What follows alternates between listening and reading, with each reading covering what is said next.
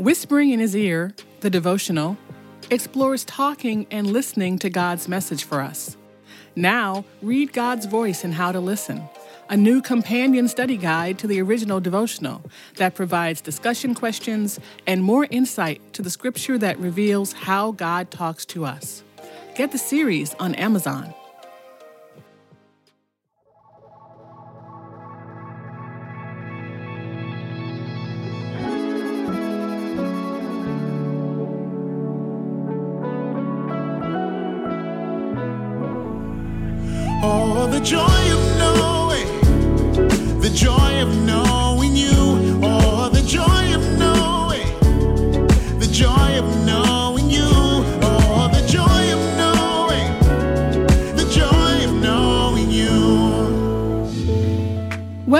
Positively Joy.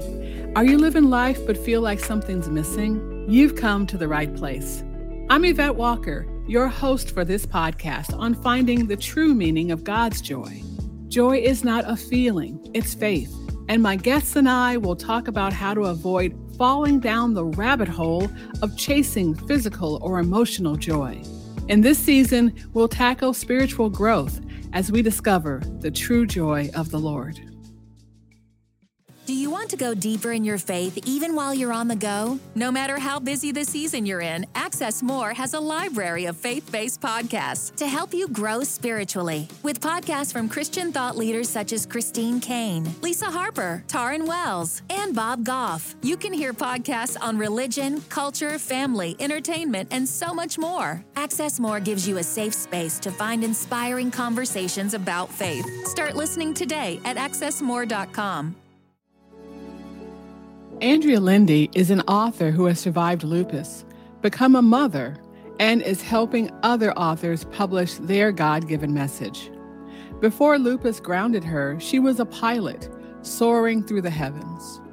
She surrendered everything to God in her journey to be healed and get closer to Him. Here's Andrea for part one of a special two part episode.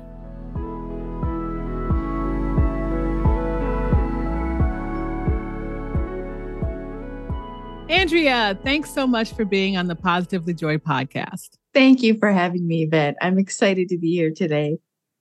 Andrea, you and I have done some work together. We were on kind of an author showcase together. Uh, you are an author and a speaker. Uh, and you also do some great strategizing for authors and publishing. So I have to kind of give you kudos for that. Your tips are great on Facebook. You've written a book, Life After Lupus, and would definitely like to talk about that today and talk about how you found God and his healing. Uh, but first, I always like to start off with learning a little bit more about you and your faith walk. well, thank you for that. Um, I I am a preacher's kid, so I grew up in the church and started faith way back then. But as life happens, you know, we all um, I think as a as a young adult, as a teenager, we all think we're invincible, and we think, um, you know, we want to go our way. And certainly that was my way. I think it's taken a lifetime for God to wrangle that independent spirit out of me, and so He really called me back to Him in a huge way as I got sick, or it was just almost an overnight my body was not going to serve me any longer. And so walked a 3-year journey back to health with God absolutely was a divine intervention in my life. You know, people talk a lot about these days interventions and this was God's intervention in my life to get me, you know, to draw me closer back to him. So faith is my is absolutely what I stand on now. It is uh, I live and breathe it and and am very thankful that God has drawn me closer to him over the years. We're talking about spiritual growth in this new season and it seems like there was a lot of that happening in your life as as uh, God was drawing you back. I mean, were you were you the one that he left the 99 for? um, well, let I don't know if I I mean, yes, I would love to say, hey, he picked me out of a crowd and said, You're going my way now. Enough of your way. For sure. Yeah. He was done with letting me, you know, scoundrel around or whatever. Now, the the disease that you had was lupus, and I think that a lot of people are really unsure what lupus is. We've all heard the word, we know it's autoimmune, but it does affect lots of people in different ways. So can you can you describe to the audience what is lupus and how did it impact you? Yes, absolutely. So, as you mentioned, lupus is an autoimmune disorder. What that means to me is that um, uh, with someone with lupus produces more than the normal antibodies. So, in one part of blood, there's normally 40 to 80 antibodies, and someone with lupus might have, in my case, it was 640. So, I had way too many antibodies. And then those antibodies can no longer determine what is the foreign invader, and it just starts attacking the person itself and not like when you get a cold, your antibodies go up to fight the cold. And in this case, the antibodies think that the person itself is the foreign invader. And so it can fight in many different ways, as you mentioned. Everybody has different symptoms. Overlying, like overarching symptom would be tremendous fatigue, fatigue that cannot even be explained. It's like the kind of, t- and the kind of tired that you are after you've moved the last box out of the house that you're moving from to take the journey to it's like that it's but every day and no matter how much sleep you get that's the kind of fatigue and then um, where it can become fatal is if it attacks one of the major organs. For me it was more about um, joints fatigue breathing my stomach digestion that those kinds of things. And it can move around. It can do lots of different things. One day you can wake up and not be able to walk and the next day you wake up and you can't eat you know? So it's it's everybody does have their different symptoms, but a lot of them are very similar. I can only imagine how frustrating that is because as you said, sometimes it it might seem like, you know, I don't know what is happening and why is it attacking this and this and um it I can see how you might feel hopeless sometimes. Very. Absolutely. And it's a long road to even get diagnosed with lupus. So a person's been sick for quite about, you know, a good amount of time before the diagnosis actually sets in. I remember seeing a gastroenterologist who told me, what? And he used a German German man, and he said, "We know something's coming. We just don't know. You know, it could be MS, it could be this, it could be that." And it finally did um, present itself as lupus. So there's a lot of time being sick beforehand and being frustrated with not knowing what's happening, and then in the in the midst of being ill and not knowing when it's going to end. It's like you wake up with the flu every day. Like every, mm. it doesn't go away in seven to 10 days. It's just there day after day after day. So there was a lot of hopelessness there. Absolutely. And you were flying planes. Yeah. tell, us, tell us about that. Before, so yeah, before I was, um, before I, my body just quit, I was flying planes for five years. Started uh, just uh, for fun, thinking my husband and I started flying together and we bought a small airplane and started taking lessons and I got super serious. I mean, the first time up, I, I it was really more of we were doing this together. But the first time I went up and the flight instructor said, take the wheel, that was it for me. I totally fell in love with this guy. It was like being disconnected from the world, you know, up in the heaven. It was just, it was my idea of perfection. It truly was. And so um, I went through all my ratings, did my private commercial instrument, taught, started teaching to fly multi-engine, flew in twin engines, and just loved every bit of it and thought that was what I was I was chasing that for 5 years until mm-hmm. and working and doing all the things. And then one day my body said you are done. I will not serve you any longer. And that grounded me um yeah. Grounded you in more ways than one and it did. You are so right. Wow. Wow. You know, you caught yourself just a minute ago. It sounded like you said you're up in the heavens and you kind of caught yourself. Mm. Um, did you, I mean, did you feel like that? That you I did. it was, It was so spiritual. It really was. And to, I, I started learning my first uh, trips up were in Fargo, North Dakota. And I know a lot of people, you know, there's not a lot up there, but I mean, it's, it was a decent sized town, if you will, 100,000 or whatever.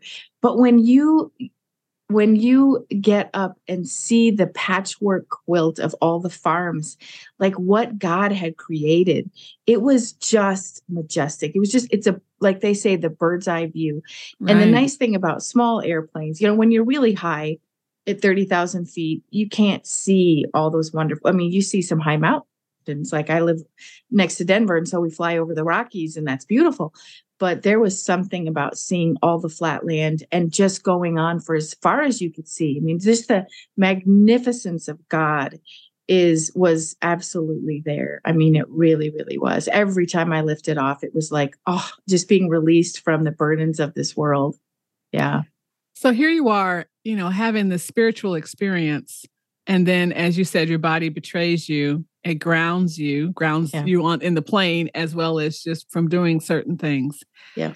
How did you handle that? Were, I mean, I'll just ask you: Were you mad at God?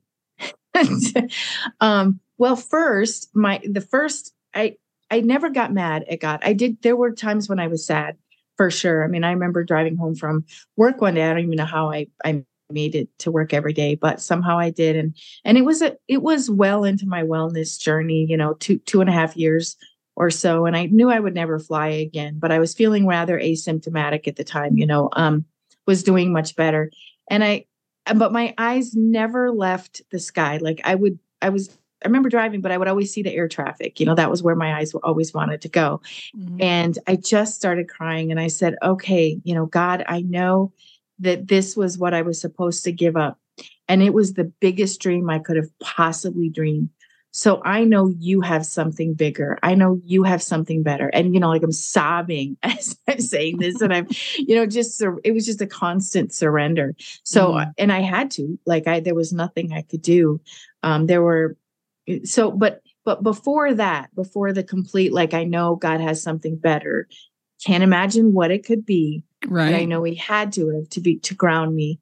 That um, before that, it was strictly survival. How do I survive this, and how do I get well? Because Mm-hmm. at 30, I was not willing to spend. I it just didn't even enter my mind. I was not willing to spend the rest of my life sick. It didn't. It wasn't a possibility.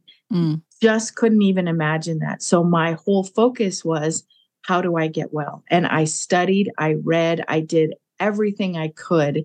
And I did some crazy stuff to get well, but that was what God called me to do. And it was the one time during that illness that I've actually heard the audible voice of God. And and when you're as sick as I mean, there were many nights I wasn't sure I'd wake up the next morning. I really, you know, I kind of went through the whole death and dying space because uh, I mean all those levels and and um be- because I wasn't sure I would survive this thing. And and um so that in in that complete space of surrender like God you can take me now. Um I, it was just every day was a day of surrender. And so I was never mad. I know that's part of the death and dying, you know, those one of those levels is, you know, Yeah. denial and then then anger. But I swear I turned that into seeking the wellness piece, you know, and Mhm. when you so when you're sick as I was, that veil is lifted just a little bit. We see a little bit more of God than we saw when we were just going 100 miles an hour.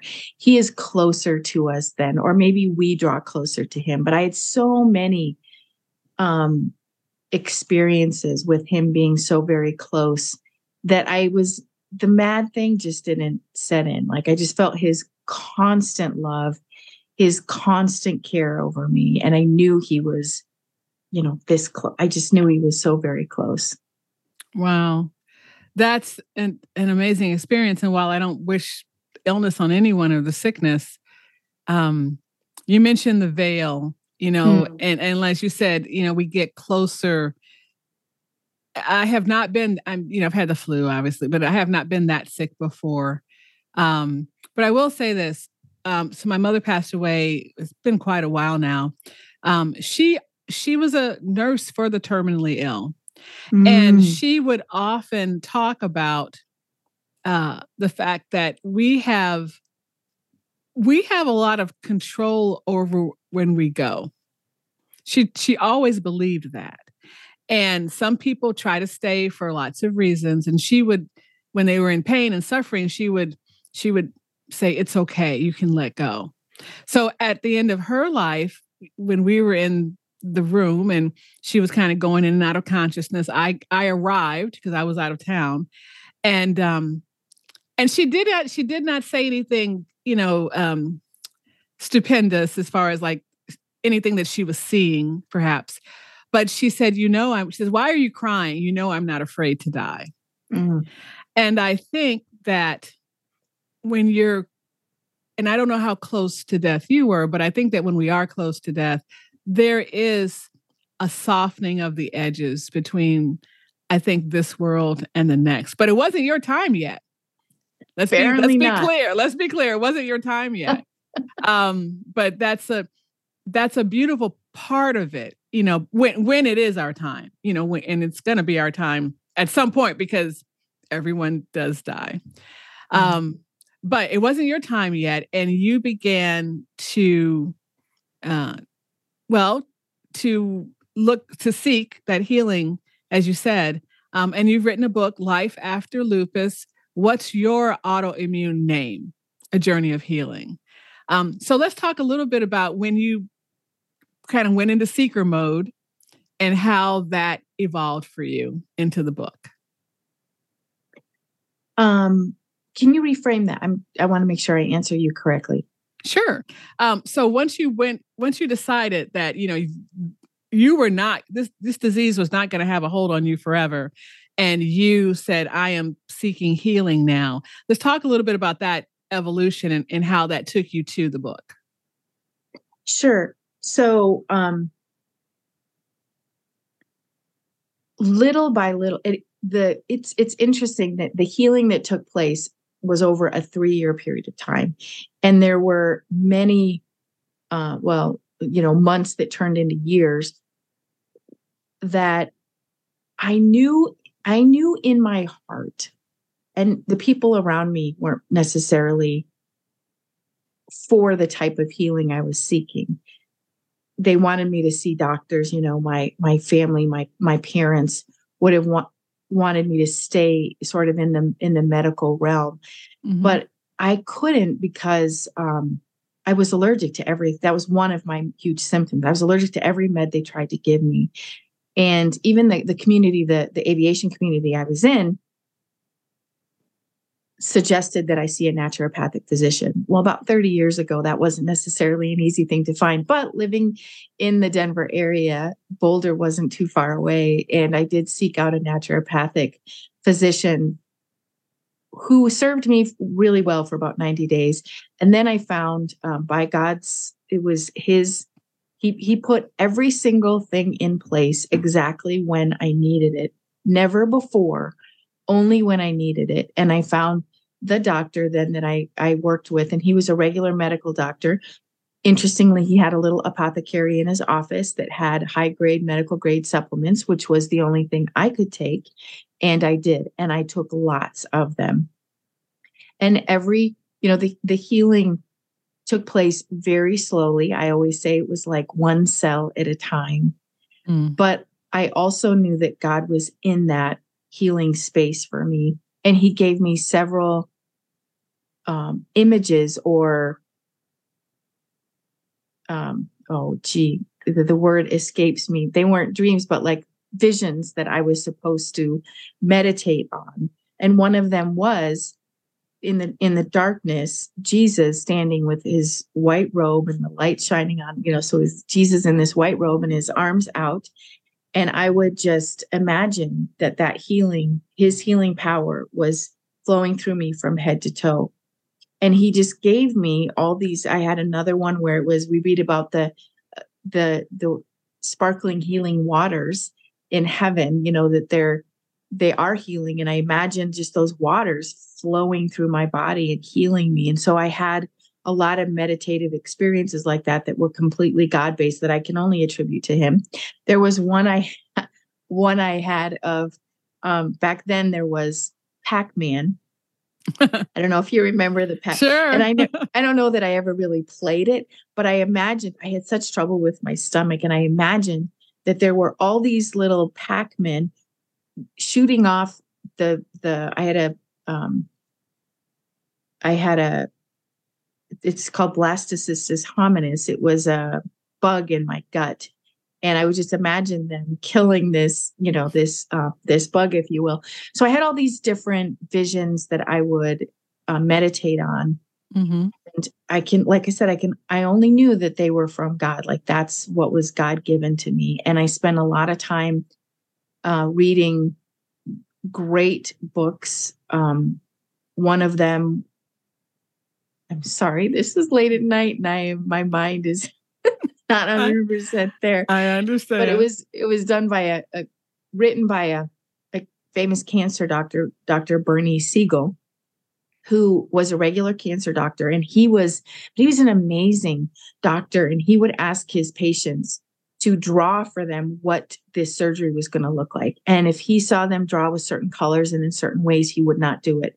He he knew that it would be more detrimental and he would look at another type of of um, treatment for that particular person and interestingly, like he would send people home saying, Get your affairs in order. And five years later, he would see them and he would ask what they did. And often it was going to some peaceful place.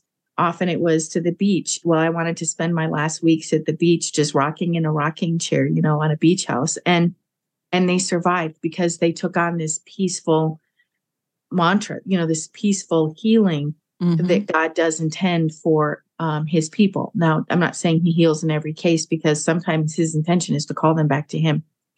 But um, I read things that that drew me closer, you know, to God and his ability to heal Mm-hmm. and just soaked in that, you know, for those three years. But it was a very slow process for me. He could have reached down and healed me at any moment in time, and I could have had a quick healing, but I needed to heal body and mind and spirit. And he took the time to do that. So as that process was happening, again, just so very slow to the human eye. Um, but I knew it was happening. I know one of my my relatives, uh, my niece, said, "Andrea, you've got to write this in a book. You know, you've got to tell people about how you healed." And so, I did that. Many many years later, I I outlined every single thing that I did to get well, including those visions, including every miracle that God did during that time, because I wanted people, other people, to have some hope that you know healing is possible in God's kingdom. I mean, He is the master healer, and so again wanted to share that so other people could receive you know some of that hope that i had while i was very very sick Come back next week to hear the rest of Andrea Lende's amazing story. Thank you for listening to Positively Joy. Go to positivelyjoy.com to hear previous episodes and to learn more about our ministry and books. Support Positively Joy by becoming a Patreon member and sign up for our newsletter. Thanks to Mars Coleman for the use of his song, The Joy of Knowing. And thanks to Susan Marie for editing and production of the podcast. Till next week. Oh, the joy of knowing, the joy of knowing you, oh, the joy